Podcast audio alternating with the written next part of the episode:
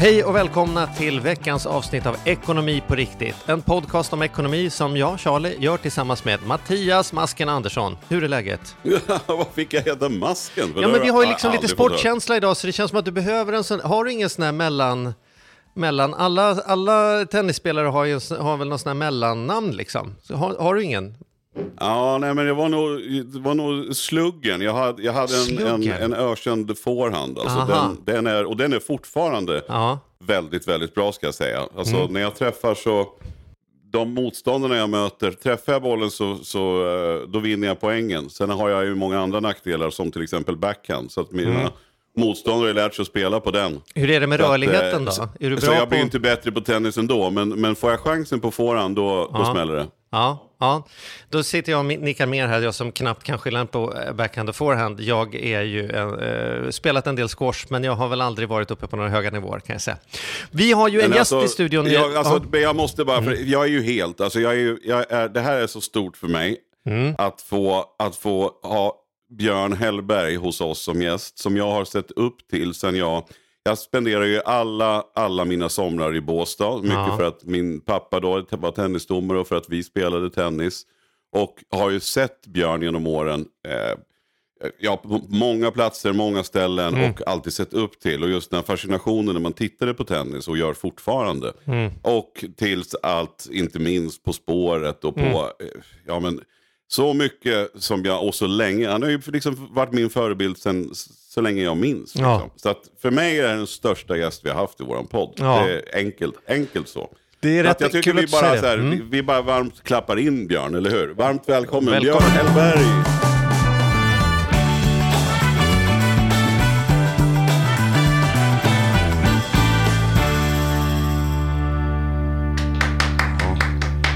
Tusen tack mina herrar. Ja, tack. det, och för mig är ju du, är ju, tennisoraklet har man ju hört att du kallas alltid, men för mig är det ju På spåret som är min, som gör att jag sitter och är lite nervös här som stor På spåret-fan. Att det är lite som att få träffa kungen på något sätt liksom. Ja, jag var ju med där, hade privilegiet att vara med i hela 21 år. Ja. Först då som tävlande i fyra säsonger. Hur och gick det därefter då? som domare. Ja, det blev ett segrar de gångerna jag Det tror var jag. så bra så att man kan, du kan inte vara med och tävla längre, nu får du bli domare istället, typ. Och fick hjälpa till då med frågekonstruktion och annat. Och sen var det så att jag författade de här sketcherna där Ingvar Oldsberg och jag agerade Mm. eh, som nationella frontrattar, vill jag säga. Eh, men så jag har fått göra alla roller inom På spåret som ju har blivit utsett till Sverige, Sveriges bästa underhållningsprogram Mm. genom tiderna. Och det är ju stort att få vara med i sånt sammanhang. Om vi ska börja med På spåret då, för att jag bara tar lite plats här. Varför tror du att det har blivit en sån enorm succé? Därför att eh, det är ju fortfarande...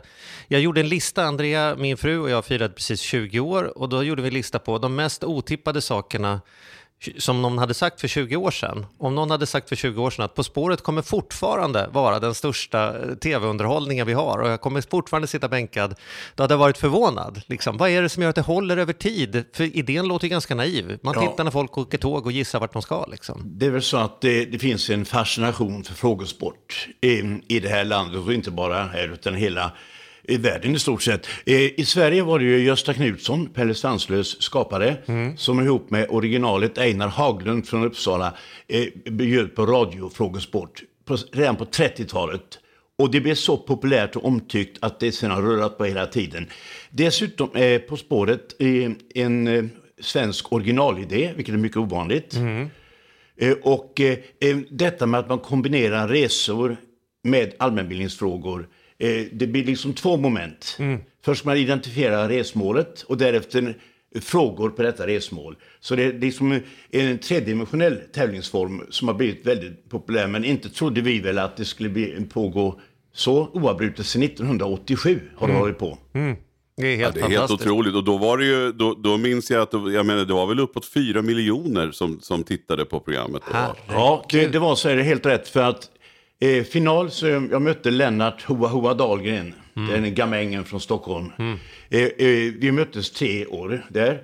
Eh, och i en av finalerna, det var 1990, då, eh, den gången vann mitt lag, vårt lag, med en enda poäng. Vi låg under med 12 poäng. Vi, vi, jag missade en häst i, i Lidköping och så kom på efterkälken och drog bort mig på andra resan så att det var panik där. Men vi lyckades vinna.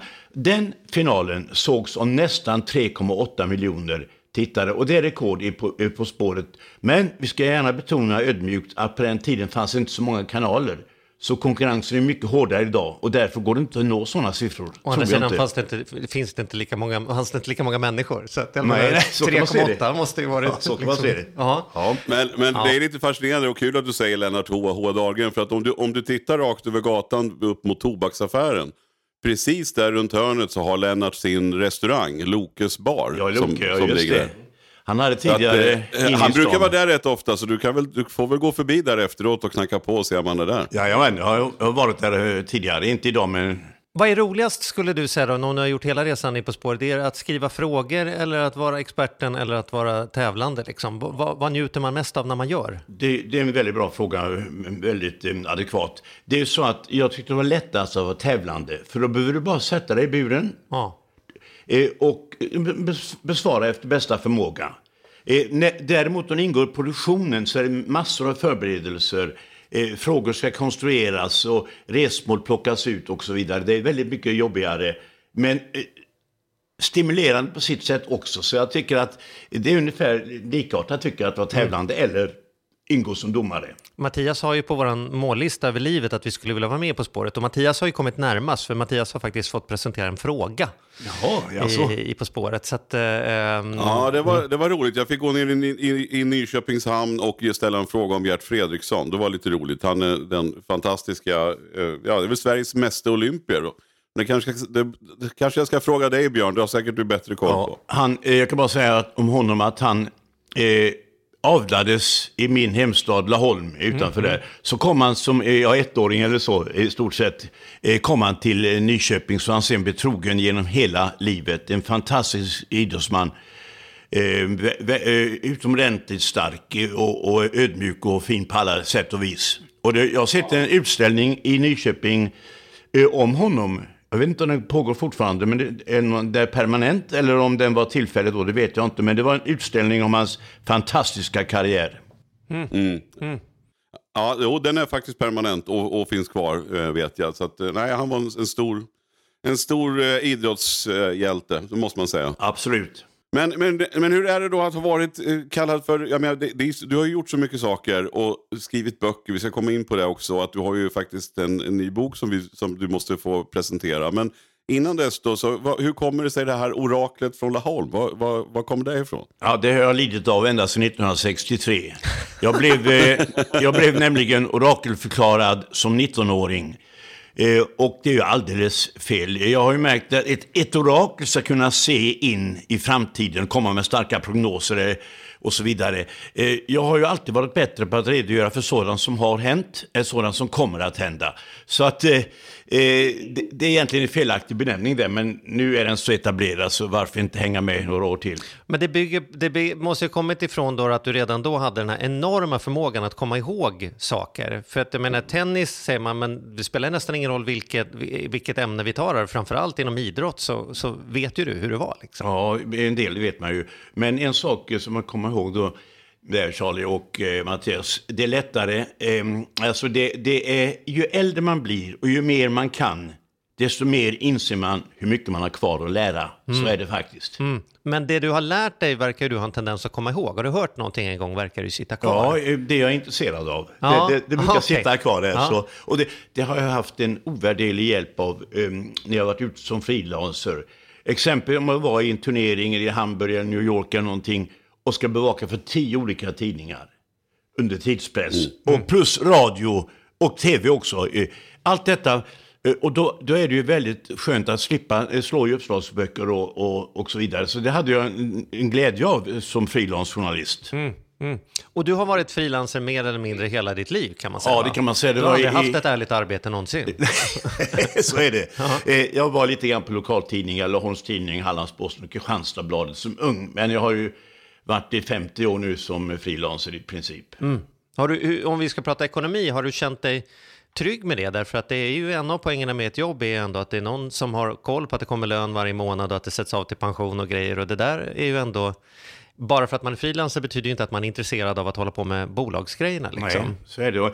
Men jag har haft en paroll att eh, inte lägga eh, alla ägg i samma korg, så att säga, utan att sprida på det. Jag har ju eh, haft ynnesten att få ägna mig åt väldigt många olika saker. Mm. Eh, och sen har jag då haft eh, eh privilegiet, det stora gudagåvan att vara frisk hela tiden. Det, det är något fantastiskt man var väldigt tacksam för. Och det har gjort att jag har kunnat eh, jobba oavbrutet. Mm. Eh, och nu, jag har nu eh, skrivit så ni, ni, eh, i 62 år. Har jag skrivit. Och jag jobbar lika mycket idag som när jag var 15 år, 20 år eller 50 år. Så att... Hur ser den processen ut då, när du jobbar? Om vi ska prata lite grann om, om böcker. Hur, hur börjar det? Går du på stan och sen så kommer du på att här skulle kunna ske ett mord eller här finns en intressant... Alltså hur, hur, hur blir en historia till? Liksom? Det, det, jag tror att jag utgår nästan alltid från motivet till illgärningen. Vad det är som ligger bakom där. Sen kan det ju också vara så att jag får en impuls. Nu när jag sitter här så präglar jag in ditt signalement här. Det, det, det, det, är användbart. Det kan vara, eh, alltså mordoffer är inte kul och inte mördare heller. Därmed behöver jag alltid en första älskare. Ja. Så det är möjligt att... Uh... Det, det, kan jag passa som. Eller kanske tredje älskare. Kanske något. Ja, ja. ja. Okej, så det börjar i motivet. Men hur lång är processen då? Från att, är, är det som Roald Dahl, att jag kokar en kanna kaffe, gick ut och satte mig i, i vedboden tills klockan slog 17 och sen gick jag in igen? Eller är det liksom mer inspirerande? Eller var... det, det är nog disciplin det handlar om. Jag tror mycket mer på disciplin än på inspiration. Men det fanns en som heter Edward Wallace, en deckarförfattare från England Eh, och han, eh, eller från Storbritannien, han eh, var så produktiv. Så att när en gång i en bokhandel i London kom en kund in och frågade jag skulle ha den senaste eh, Edward Woolwich-deckaren. Och då sa bokhandlaren, ja, den ligger där, den kom för två veckor sedan. Men om du väntar tre timmar så kommer nästa. Aha, så aha. att han var väldigt produktiv. Jag brukar aha. jobba så att första halvåret ägnar jag mig åt eh, mina deckare eller mina böcker. Mm. I princip, jag gör givetvis annat också, men då ligger tonvikten på arbetet. Mm. Eh, och sedan eh, andra halvan, nu är det ju annorlunda tider. Eh, corona berör ju oss alla, mer eller mindre. Men eh, förr hade de mycket tennis på, sommarhalvåret framför allt. Eh, och så var det då inspelningar På spåret eh, och så vidare. På hösten, ja. på hösten. Så det är ju hela tiden varierat. Mm. Mm. Just det, men, men och du har ju verkligen varit på, det är så intressant just det här med, med Wimbledon, för det är ju en, jag som också gillar tennis, det är så oerhört tråkigt att, eh, att de har behövt ställa in förra årets Wimbledon. För visst har du varit på varje turnering sen, ja när då? 1967. 67, ja. det, var, det är alldeles rätt som du säger, jag har varit där i 53 år utan att missa en enda dag. Mm. Så att eh, jag förlovade mig där med min blivande hustru då Inger. Vi har varit gifta nu i 42 år. Men vi förlovade oss eh, i Wimbledon på mellansöndagen. Då var det inget spel nämligen. Så, då, så jag, jag, jag tappade inte någon tennis ändå. Så... Hon måste veta att vad hon gav sig in på, så ja. att det kan inte oh, komma som en överraskning. Ja. Nej då. Ja. Men, men är det så att du fortfarande, jag menar nu då under våren när du ändå är inne i din skrivarperiod, är det fortfarande så att du följer liksom tennisturneringarna ja. och resultaten liksom, eh, även nu? Det gör jag. Det är kanske inte i samma omfattning som tidigare, men jag, jag missar egentligen ingenting heller. För jag har hållit på med det sedan jag var 15 år. Och jag var faktiskt eh, bisittare eh, åt Sven Jerring, alltså det är väl inte många idag levande företeelser som har jobbat med Jerring. Mm. Eh, men det gjorde jag då eh, som 15-16-åring. Hjälpte honom att räkna dubbelfel mm. i matcherna. Så att mm. jag höll ordning på statistiken för farbror Sven som var en stor tennisvän. Mm. Wow. Och, och, och hur häftigt. är de här rankade mot varandra då? Nu sa du att de brukar vara på ett år, men säg att vi skulle hamna i en situation där du måste välja. Ett, ett sen tennismatch, eh, gå på ett förlag, eh, förlagsmöte eller att göra en inspelning av, av det. Hur skulle... Finns det någon som ändå ligger närmast hjärtat och säga det här, då får andra gå på paus? Jag kan väl säga så här att det, det, det skrivna ordet är, är, har det som jag ägnat mig mest åt. Mm.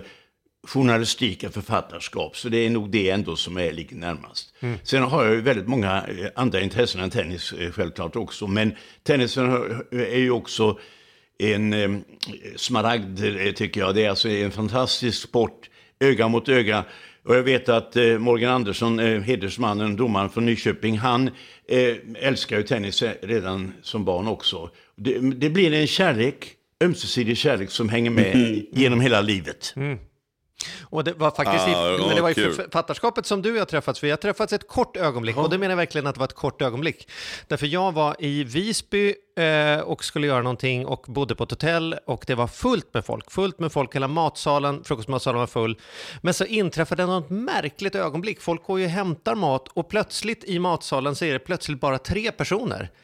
Eh, från att varit kanske 50 så var det plötsligt bara tre. Och det var du och det var jag och det var Timba- artisten Timbuktu. Och vi tittade upp alla tre och konstaterade att vi på något sätt kände igen varandra och att det var lite märkligt. Och sen blev rummet fyllt med människor igen. Ja, det var, det var egendomligt. Ja, där, Var du, där var du och signerade böcker för att Ja. jag gick förbi på gatan Eh, sen. eh, Adelsgatan. Du har ju varit en av Sveriges flitigaste eh, just att, att sitta och eh, signera böcker. Ja, jag har ju mm, ork och uthållighet. Va?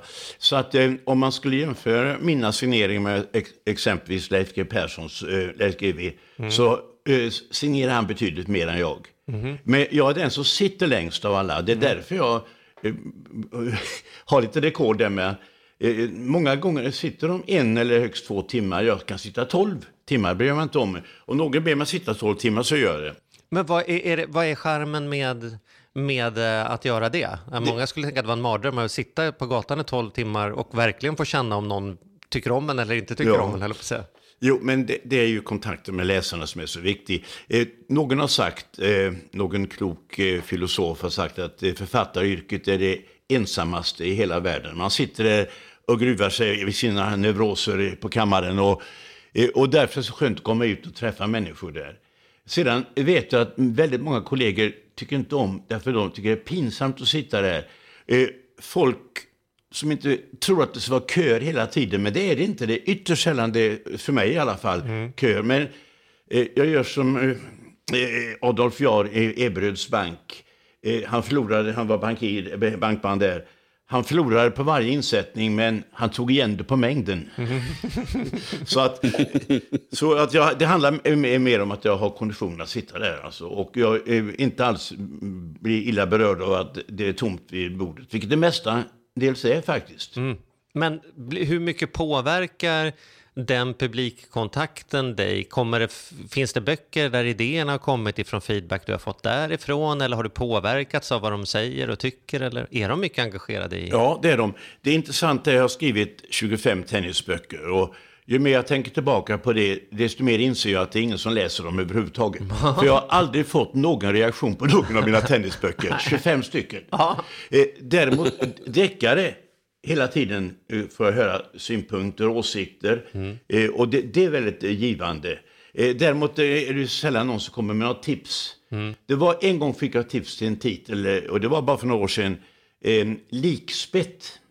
Vet herrarna vad det är för någonting? Nej, det vet jag inte vad det är. Nej. Inte jag heller, jag hade inte reda på det. Men då förr i tiden, går tillbaka kanske några hundra år, eh, och man hade inga kartor på kyrkogårdarna. Och säg att det var en epidemi eller var krig eh, eller något som gjorde att det var väldigt många som strök med. Då, då skulle man titta om det fanns plats för kistan i- på kyrkogården. Så man hade då ett spett som man stack ner i jorden. Och var det då fritt eh, eh, där så kunde man placera kistan där. Eh, var det däremot någon som jämrade sig ner i marken, då insåg man här kan vi inte vara. Va? Nej, nej. Så att där fick jag tips av en man från Mockfjärd i Dalarna. Han eh, gav mig tips att eh, eh, han har aldrig eh, läst en bok där likspett ingår. Och då byggde jag en hel story på det ordet bara. Ja, och det, det är ett ruskigt omslag på den boken. Det är en av de böckerna som sticker Ja. ut tycker jag. Eh, omslagsmässigt. Med den här otäcka clownen eller vad det nu är som står längst fram där. Ja, där har du alldeles rätt i det här. Därför att eh, det är folk som säger att de vågar inte läsa boken på omslaget. Eh, Den var för obehaglig. En- Så att eh, jag ångrar mig att, det- att det blev så kraftfullt där faktiskt. Men hur engagerad är du i sådana saker som, som omslag och design och liksom Ja, det jag runt kommer omkring? med tips. Tips kommer jag med det. Ja. Så att eh, när jag skriver böcker, den, den som kom nu bara för några dagar sedan heter Lastbart. Är Sten Wall-deckare. Och det är dubbla jubileer. Mhm, det måste du ju berätta om Ja, det är Walls 25 bok där Wall är huvudrollen. Ja. Så han har varit med i en novellsamling också. Men 25, 25 boken, dessutom är det exakt 40 år sedan han debuterade i Gråt i mörker 1981. Och den här eh, lastbart-titeln har försökt få en liten tredimensionell touch. För lastbart kan ju vara synonymt med klandervärt exempelvis. Men det kan också vara, det handlar om ett åkeri. Och där är det gott om laster som bekant. Så att det är en liten dubbelbottnad titel där. Mm. Men alltså, han har, ju, han, han har ju inte åldrats i takt med hur gammal han borde vara egentligen. Nej. Eh, eller hur Sten? Han borde ju vara Ja. Han, han väldigt mycket vara, äldre än vad han är. eh, han, eh, om han hade följt kalenderåret som vanliga människor gör så hade han idag varit 97 år. Och jag tycker det är för gammalt för att, eh, för att ägna sig åt intensiv bovjakt. Det går ju knappast. Så att han är idag 64 år. Han var 57 eh, 1981, alltså för 40 år sedan. Men jag tycker att jag har dragit ner, dämpat takten lite grann. Eh, Så att han hänger med ett tag till. Dessutom vägrar han att gå i pension. Va? Så nu har han varit 64 år i 10 år. Så, det, är, väl- det är väl ganska avundsvärt, eller hur? Ja, men det jag önskar att du skrev min livshistoria också. Kunde dra ner lite på tempot där så att man får hinner med lite Men mer. hur så. funkar det då? För det har ju blivit så många böcker. Men, men nu vet ju förlaget, antar jag, hur det går. Jag tänker på din frilanssituation där. Att, eh, får, du, får du ett förskott eller får du liksom, estimerar du att nu ska jag göra tre böcker till och sen, och sen så får man då ett förskott och sen ska man hålla sig till den planen då? Eller hur, hur funkar det nu Det när är man har olika, jag skrivit så det. väldigt många böcker? Det finns så att det är en författare som skriver på för fem böcker framåt. Eh, Men eh, det gör inte jag, utan jag har bara för en bok hela tiden. Aldrig mer, man vet ju aldrig vad som händer heller. Va?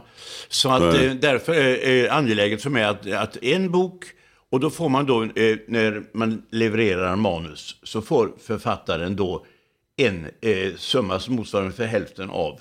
Och den summan får man behålla även om man inte säljer Just så det. mycket. Så ligger det till i den branschen där. Men det finns väldigt många individuella avtal där också. Men är du intresserad, sköter du sådana avtal själv? Har du lärt dig genom åren eller har du tagit in någon jurist som hjälper dig med de här Nej, grejerna? det, det är väl min fru och jag som jobbar med det ihop där.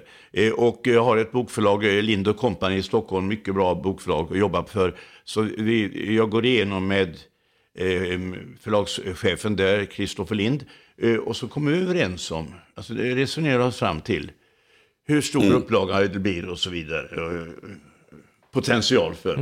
Mm. Hur, hur har böckerna gått då genom åren, alltså i, i upplaga? Eh, Är, vet du innan nu när, att den här boken kommer att gå ungefär i så här många exemplar? Ja, det vet, man kan hur- göra ganska, ganska säkra prognoser. Inte, inte exakta, det går inte, men, men man kan göra det. Eh, Och eh, jag hade ju en topp för mitt i, för ungefär 15 år sedan. Men fortfarande har jag eh, trogna läsare som kommer år efter år. Och det är väl det bästa betyg en författare kan få. Det slår ut Mm. eh, i recensioner och allt annat. Det är att få tillbaka sina läsare. Eh, för då har man ju visat att, att eh, man är läsare i de kretsarna. Och det, det är jag väldigt, väldigt tacksam för att jag har kvar kolossalt många trogna läsare. Många har varit med ända sedan 81 och köpt eh, alla böcker. Och men, men Ja, du, du, trivs i det universumet du skriver. Det är inte som många författare känner efter många böcker att det blir som så här, jag, jag vill bli av med den här karaktären nu och liksom kunna hitta på något nytt. Han, det ju, finns ju ändå en tydlig begränsning i... Sten är ju den han är liksom. Ja, just det. Eh, det. Det kan jag ta lite en anekdot om, om eh, Olof Svedelid. Eh, Stockholmsskildrare och deckarförfattare. Tyvärr borta nu, mycket fin man. Han skrev om en person som heter Roland Hassel. Och så var han då trött på denna figur och sa han till mig i en Bokens dag i Lidköping på 90-talet att eh, jag hade tänkt att göra av med eh, Fanstyget, sa han till mig. Jag är så trött på honom. Men när han då kom till förlaget så, så ville de övertala honom för Hassel och populär. Så de försökte på alla sätt att, men men Cedel hade bestämt sig, Hassel ska avlivas och inte vara med längre. Eh, och då sa en desperat eh, förlagsperson där, kan han inte ligga åtminstone i koma, du behöver inte döda honom. eh, och eh, då, då sa Sved- Svedelid så här, nej, nu vill jag inte höra mer. här. Eh, Hassel ska avlivas och är borta, punkt slut. Ingenting på jorden kommer att få mig att ändra mig. Sen några dagar senare så ringde det från dramaavdelningen i tv och någon sa så här, vi ska göra, vi har nu startat en serie, eh, filmserie som ska gå i tv, bästa sändningstid, på sex böcker av en och samma författare. Och vi har fastnat för dig, Olof Svedelid. Och då säger Svedelid, får jag betänketid? Ja, visst får du det. Jag accepterar, sa Svedelid en sekund senare. Sen ringde Men då säger den här mannen som ringde upp eh, Svedelid, han säger, nu är det bara ett litet aber. I din senaste bok kan man ju få uppfattningen att eh, Hassel dör. Och i så fall kan vi inte göra en serie mm. om, en, om en död hjälte, det går ju inte. Och då sa Sedlid, han berättade för mig att han inte kände igen sin egen röst. Den lät falsk och metallisk i huvudet. Och då sa han så här, nej, eh, Roland Hassel är inte död, han ligger bara i koma. han, han, löste det problemet. Ja, ja roligt. Men ja, hur kommer det vara? Men, men du gillar ju, du, du, du gillar Stenvall? Ja, det gör jag. Ja, jag vill inte ta livet av honom och eh, det får jag inte heller för det kommer eh, tittare och attackera mig så det vågar jag inte. Mm. Har, har, det varit aktuellt med någon tv-serie på tal om det? Eh, nej, det liksom har det att... inte varit. Nej. Det är väl egentligen det enda jag saknar i det sammanhanget. Så är det just att, det, att den skulle filmas. Det hade varit kul. Om du, har, om du har tänkt på det, vilket jag antar att du har gjort då. Vad, vad, vem, vem, har du någon, har du någon sån här hemlig favorit som, som skulle kunna vara, som kunde spela Stenvall? Ja, det, det är intressant. En som jag eh, tänkte på då, det var Helge Skog tidigare. Han är den lite kluriga typen som skulle passa in Just där. Det. Så det. Eh, sen har jag en, en vän från Laholm som tyvärr är borta nu, eh, Johannes Brost. Mm. Eh, tyvärr gången ur tiden. Eh, många eh, kunde föreslå att han skulle spela, men han är för mager. Eh, Wall är ju fryntlig och, och småfekorpulent. Så att det passar inte. Men Helge Skog skulle nu kunna gå in i den rollen. Ja, men det känns ju som att vi, jag jobbar ju med tv och media och, och, och sådana saker. Så det är väl klart vi måste kunna få in, få in eh, Sten Wall i en, i en serie. Ja, vad bra, då har du löst det Mattias, vad skönt. Löser du det så är det inga problem. Nej. då, får du, då kan du få en roll också, inte bara Charlie som ska vara första älskare, ja. utan mm. du kan ju få en, en roll i periferin där någonstans. Ja. ja. Ja, det vore väl härligt. Jag kan väl få vara tennisstjärna någonstans i bakgrunden. Absolut, med, med en knallhård forehand.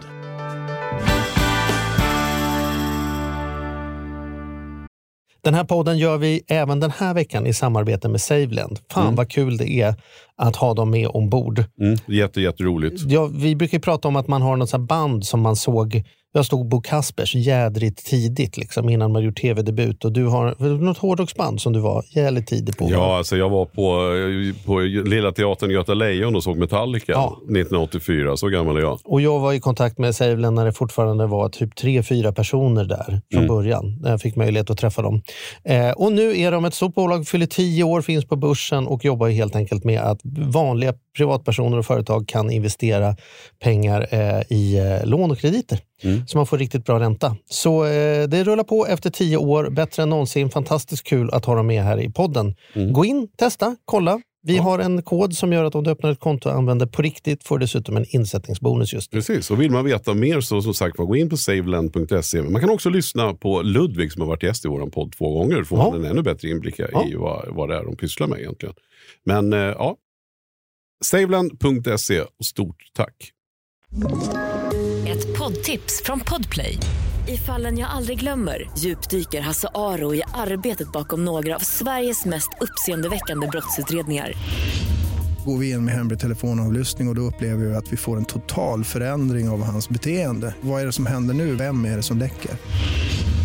Och så säger han att jag är kriminell, jag har varit kriminell i hela mitt liv men att mörda ett barn, där går min gräns. Nya säsongen av Fallen jag aldrig glömmer på Podplay. Vad, vad, vad händer framöver nu då för dig? Vad, blir det tennissommar för hela slanten eller är du ute och signerar på Inte gatorna? så mycket nu med, med coronas. Faktum är att jag eh, i fjol så eh, spelades inte Wimbledon. Det var den enda Grand Slam-turneringen som inte genomfördes. Mm. Eh, och jag hade då akkrediterat mig men fick avstå. Och det fanns inget skäl för mig att åka till Wimbledon när inte tävlingen gick där. Så, mm. så eh, stannade hemma. I år hade jag akkrediterat mig som vanligt och till och med bokat in mig på hotell.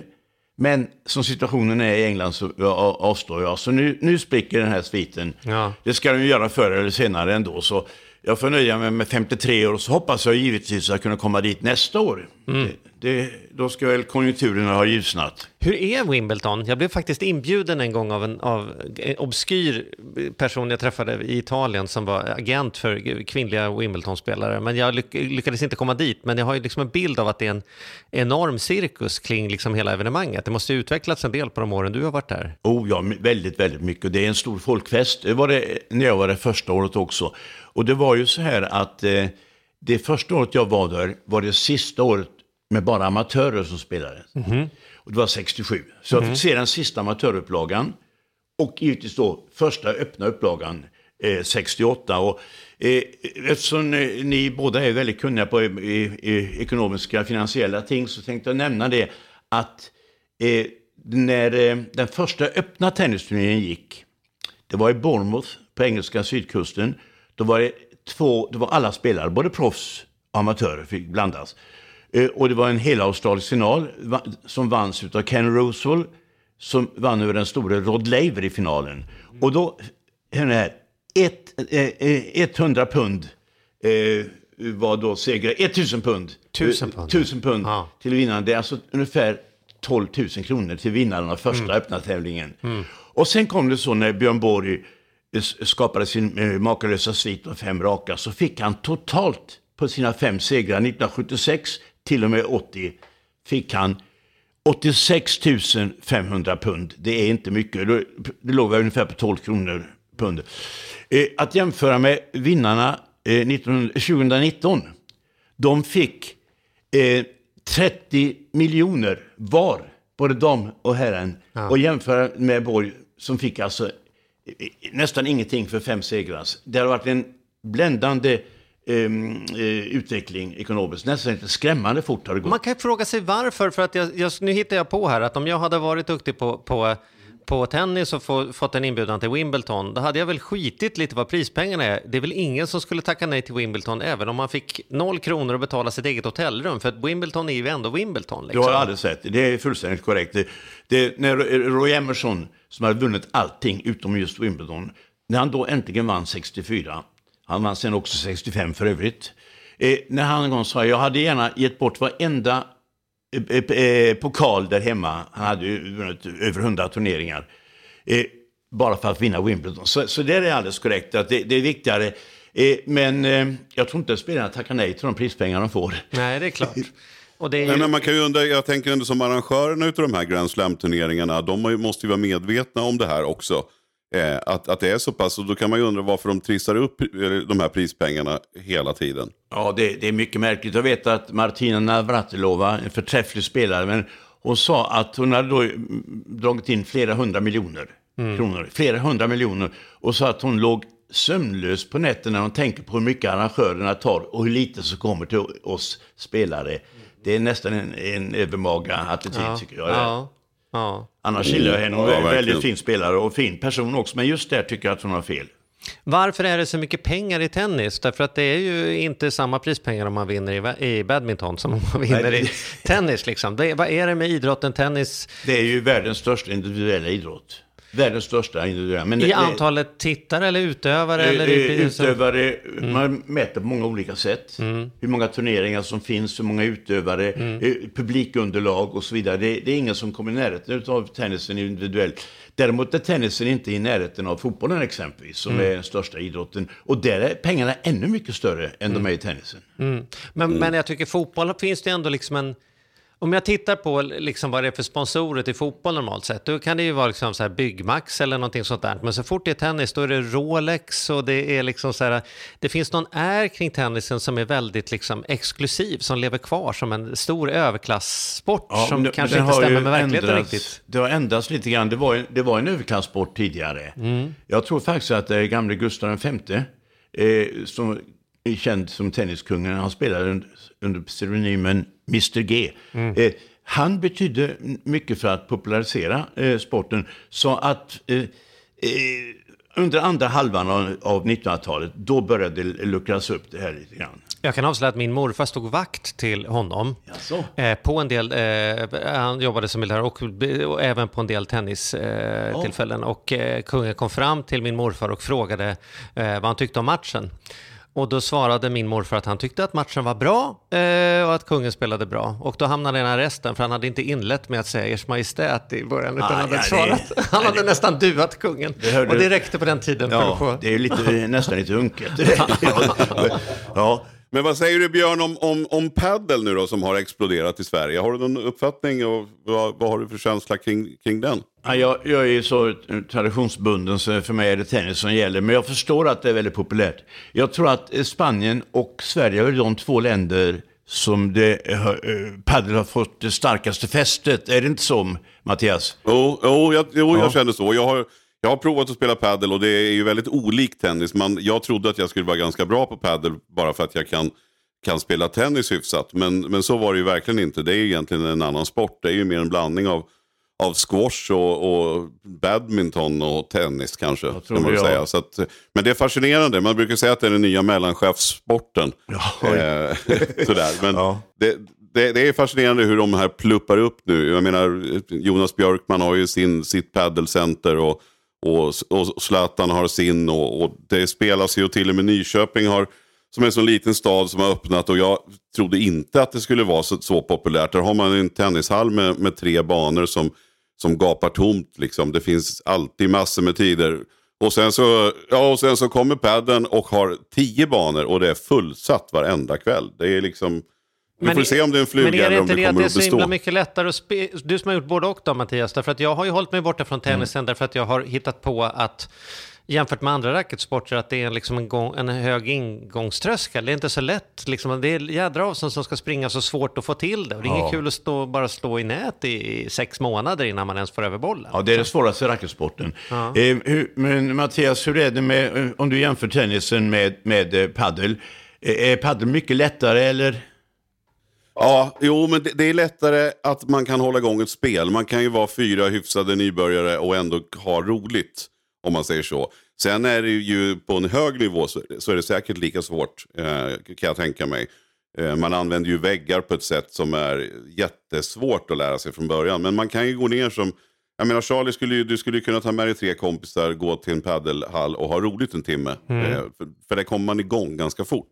Så får man väl säga. Och tennisen har ju du sagt till exempel att du kan ju inte, ja det är klart du kan spela med mig bara för att visa mig hur man gör, men du kommer inte få ut någonting, för man måste vara väldigt jämspelta för att det ska ens gå att liksom ha någon nytta av varandra. Va? Ja, men så, så är det. Och jag, jag var lite kaxig. Vi, vi hade ju Staffan Olsson, handbollslegenden, som, som gäst i våran podd. Och jag känner honom lite grann privat och sådär.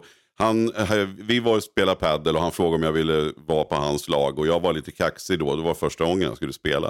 Och jag var lite kaxig och kände att det där ska jag väl fixa. Liksom. Och jag menar, Staffan han är ju inte ens van att hålla ett rack. Så jag måste ju vara bättre än honom, tänkte jag. Men attan vad jag gick bort mig då. Alltså, då nej, det, för han har liksom lärt sig paddel med väggar och sånt där. Och det, ja, det, är en, det är en helt annan grej faktiskt. Kan tänka mig, ja. Ja, vad roligt. Men jag måste så här, jag har ju suttit och tänkt hela tiden på den här frågan. Jag måste bara få ta den. Det blir, det, det, när, man, när man får träffa en sån som dig Björn så har man tusen frågor. Eh, och därför kanske det inte blir så sammanhängande. Men jag måste ändå fråga dig, vilken du tycker är världens bästa tennisspelare genom tiderna? Ja, Vi har ju tre stycken nu som har dominerat under lång, lång, eh, eh en svit eh, av år. Och det är Federer, och Djokovic och Nadal. Eh, Vi t- tittar på, de- tre måste vara bland de fem bästa och kanske är de tre bästa. De två som kan utmana, det är i första hand Rod Laver, som vann Grand Slam både 62 och 69. Efter det att Laver vann alla fyra Grand Slam-turneringar, både 62 och 69, så har ingen gjort det. visar hur svårt det är. Eh, sedan tycker jag också att Pete Sampras lite underskattad. Eh, sju segrar i Wimbledon och fem i US Open och så vidare. Eh, svagheten hos honom var att han var inte riktigt stark på, på grus. Han gick som bäst i semi i Paris och vann Rom. Men eh, eh, en liten intressant jämförelse. Eh, Om man tittar på de stora gr- grusturneringarna, eh, Paris och Rom och Monte Carlo och så vidare, de, tar de fem största, så kom Borg, Björn Borg upp i 13 segrar, varav 6 i Paris. Man tyckte det var helt osannolikt bra. Han ligger idag tvåa på den noteringen med sina 13 se- segrar på grustävlingar. Nu är Nadal uppe i 44 stycken, tror jag. Jag har inte sett den senaste hur det går, men alltså över 40. Och så är tvåan har tre- 13. Så att Nadal är den bästa grusspelare som någonsin har funnits, det är ju helt klart. Kanske sedan trots allt att det är Federer som kan vara etta. Djokovic kan, han är ju yngst av de tre, han skulle kunna gå, gå upp och bli den som vinner mest. Mm. Ja, det är fascinerande. Det, det, kan inte vara kul att vara, vara i, i tenniseliten under den här eran när de här tre dominanterna har, Nej, har, har figurerat. Eh, så. Nej, de är ju som, eh, alltså, eh, bulldozers, eh, med- trycker ner allt motstånd år efter år efter år efter år. Ja, det är helt enastående och de sporrar ju varandra då till nya krafttag. Eh, sen är jag själv personligen tveksam eh, till att eh, Federer ska kunna vinna en Grand Slam till. Möjligen skulle han ha han en till i kroppen, men jag tvivlar på det. Framförallt för han är väldigt svårt att vinna i Paris naturligtvis. Utan hans möjligheter är nog Wimbledon i första hand. Det är snabbare underlag, kortare dueller. Mm. Mm. Spännande. Då har jag en avslutande vad- fråga hur- också då. I övrigt då, rent eh, ek ekonomi, har du några tips? Där? För jag menar, du har ju uppenbarligen fått ihop eh, grejerna och, och har lång erfarenhet och sådär. Vad, Ja, vi har ju du många för råd att frilansare säga i vår lyssningsbas. Jag kan Som... tänka mig det. Ja. Ja. Eh, som jag sa tidigare, att eh, frilansare eh, ska gärna sprida. Men det är inte lätt, det är lättare sagt än gjort. En del är ju bara bundna till en eh, arbetsgivare. Men försök att sprida ut eh, som frilanser, eh, upp, att få uppdragen från olika håll. Det, det underlättar en hel del. Det skulle jag tycka ha som ett, ett råd. Och att då, ehm, man sett det här programmet Lyxfällan i tv, man blir skrämd hur en del personer, hur de hanterar så vårdslös sin ekonomi. Man måste vara lite försiktig också. Det, eh, det, så är det naturligtvis. Har du någonting som du unnar dig som är så här oproportionerligt? Är det, någonting, är det någon särskild maträtt? Eller så här, om, du, om du ska lyxa till det med, med din fru, eh, vad, vad lägger du gärna mycket pengar på? Ja, det räcker med, med, med mat. Vi, däremot är jag inte intresserad av lyxprylar och så vidare. Eh, jag, eh, kläder, jag har inte köpt de senaste 40 åren, jag har köpt två par strumpor i Södertälje. Eh, det regnade så jag var dribblig, så köpte det vad jag har köpt. Jag är inte alls intresserad av sådant. Och, och, eller eh, bilar eller båtar och så vidare. Men dä- däremot eh, unna sig då och då en riktigt god måltid. Det, det, det, det är en lyx, eh, en guldkant på tillvaron, tycker jag. Mm. Och käka jordgubbar eh, på Wimbledon. Ja, det hör till också. Min, min sista fråga här blir om, om På spåret då. Om, om nu Mattias fixar en tv-serie eh, av böckerna, hur gör vi för att hamna, har du några husstallknep och hur gör man för att få vara med? Ja, ni, ni är ju så pass eh, eh, engagerade i På spåret bägge två. Bara det borde ju motivera eh, de ansvariga till att eh, kontakta er. Så jag tycker, eh, och jag har också förstått att ni besitter kunskaper som gör att ni platsar i, i den konkurrens som finns där. Jag kör aldrig efterrätt om jag inte får ihop 40 poäng. Och det, det är väldigt sällan jag slipper efterrätt. Oj, så oj. kanske. Det, Ja, det var ju, det, det, 40 är jättemycket po- poäng. ja, ja, ja, ja. Det, men det är lättare också när man sitter hemma eh, och kaxar sig när man sitter i, Det är i lite, studion man, är, förstås. man är lite mer em, avspänd, men Ja. Mm. det man kan, det kan man ju. Oavsett om man sitter hemma eller man sitter i, i, i, kupén. Vår styrka är att Mattias finns i en, en idrottsarena i världen han inte vet, från minsta lilla fotbollsplan till största arena och vilka lag och grejer, medan jag är bra på ordvitsar. Och den kombinationen tar man ganska långt ändå. Ja, ja, det tror jag. Oldsberg var ju också ordvitsarnas mästare. Han höll på. Ibland när Oldsberg kom med en i direktsändning där, så fattade jag inte förrän jag såg reprisen på det här. Och, och, och då var det för sent ju. Att, Att skratta. Ja, ja. jag fattar. Men följer du På spåret själv nu då ja, jag har inte missat Och- ett enda avsnitt. Jag, jag ser det eh, slaviskt. Tycker du att frågan är lättare eller svårare? Eller I, i typ vissa samma? avseenden tycker jag att det är svårare. Eh, vad som kanske skiljer, först vill jag säga att, att Fredrik Lindström och eh, Lok, de eh, sköter det bra tycker jag. De har sin egen stil och eh, driver det vidare. Så det är väldigt bra. Däremot, eh, vad som skiljer lite grann, det är eh, musiken nu, den är lite, tycker jag, eh, lite för eh, mo- modernt inriktad. Jag skulle vilja ha lite mer, eh, alltså bakåt. Eh, blandning, blandning. Det är väl egentligen det jag, jag har som eh, lit, liten radarmärkning. Men det är, det är ingen tung invändning. Jag Nej. tycker det är jättetrevligt att programmet pågår fortfarande. Och, eh, Men samtidigt så var det så roligt tycker jag när ni, när ni faktiskt reste och var och gjorde reportage själva från de här resmålen. Och det är väl en budgetfråga kanske nu att Ja, de inte det var gör ju det. Eh, mera och det på- kan jag sakna. Det var ju mera vi gjorde när vi gjorde Sverigequizen, Oldsberg och jag, då var vi ute och gjorde, eh, vi var inte, jag var inte med ute på några sådana resor i På spåret. Nähä, det är Sverige-quiz jag blandar ihop Ja, det med. Sverigequizen gjorde vi själva och det var väldigt kul det. Eh, och uppmärksamma att jag skulle försöka eh, hantera ler, leran och, eh, och dreja i en vas, men det sprack totalt va? och det blev väldigt uppmärksammat där. Och än idag är, är din eh, frustrerande kommentar, inget kul, är en, en favorit som vi kör hemma nästan varje vecka i något sammanhang. Hur är det? Inget kul. Då är det den där Ja, drejningssketchen. det är. Ja, Ja. ja, det lever kvar. Men, men eh, saknar du att resa runt och, och quizza? Är det som att det finns ett fredagsquiz hemma hos dig som man kan ansluta till om man är sugen på att ha mer quiz i livet? Eller Ja, lokala nej. puben bjudit in dig till att hålla några quiz? eh? Ja, det, jag gör en del frågor, konstruerar mig, inte så mycket som jag gjorde tidigare. Jag skrev exempelvis 16-1700 frågor till Lennart Hyland i programmet eh, God morgon Sverige, men det var 1978-79, ni är för, unga för att... Eh, men eh, det gjorde jag, de hade ett lyckohjul med Ja, olika ämnen. det. Historia, geografi, idrott, musik och så vidare. Eh, politik, geografi och som sagt. Och det, där, eh, så varje där hade tre svårighetskategorier. Ett, två och tre. Så att eh, eh, det var väldigt mycket jobb. Så jag har hållit på med det väldigt mycket. Men det har blivit mindre nu, konstru konstruktioner. Men hur gör man då, eh, för det dök upp som en fråga nu då, att om jag frågar dig, då kan ju du komma på ett svar, men att komma på en fråga är ju en helt annan grej. Hur kommer man så här, skriv tusen frågor, hur kommer, tar man en ord, alltså hur börjar man för att komma på vad man ska fråga? Man får fråga precis vad som helst Man då, får liksom. väl ta och eh, eh, gå igenom skafferiet av, av kunskap. Det man, det man kommer ihåg, så försöka variera det, fråga, alltså försöka hitta mm, eh, svår, olika svårighetsgrader. En del kan vara extremt svåra, en del kan vara lättare. Eh, jag tycker att en och annan riktigt svår fråga ska vara med, för kunskap ska ju premieras. va? Eh, Men det får inte bara vara jättesvåra frågor hela tiden för då tappas intresset. Utan en blandning, olika eh, svårighetsgrader och också en väldig variation i eh, repertoaren. I sortimentet av frågor. Alltså bla- blanda eh, historia, nutid och så vidare. Olika ämnen.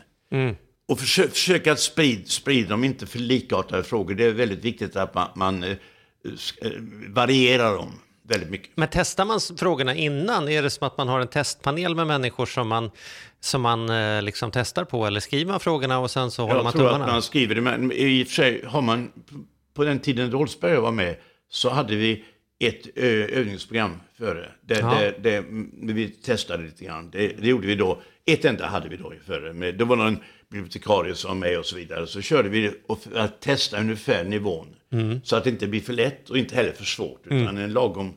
Så det gjorde vi. Jag vet inte hur de gör idag, det där, men jag tror att de har något liknande. Ja, spännande. Det är en hel, hel värld. Ja, jättespännande. Vi hade kunnat prata en timme till, men vi ska inte göra det med respekt för eh, att vi försöker ändå hålla den här podden i, en eh, normal pendlingsresas längd. Så att, eh, vi, vi, vi får väl avrunda där, Mattias. Eller vad säger du? Ja, det får vi göra. Eh, och, och stort, stort tack Björn för att du ville komma. Och vad, vad hette boken nu igen? Och, vad, och när, när, den finns i handeln redan nu va? Ja, den kom för några dagar sedan. heter Lastbart. Och sen ska man inte vara så rädd för den där clownboken. Man vågar läsa den också. Ja. Likspett. Likspett kan vi läsa, även om bok, bok det är kanske är bra i, Ja, i hängmattan. Toppen. Tack så jättemycket Björn Tack för så att du mycket. Det var en ära att få vara med. Ja, vi bugar och bockar. Tack.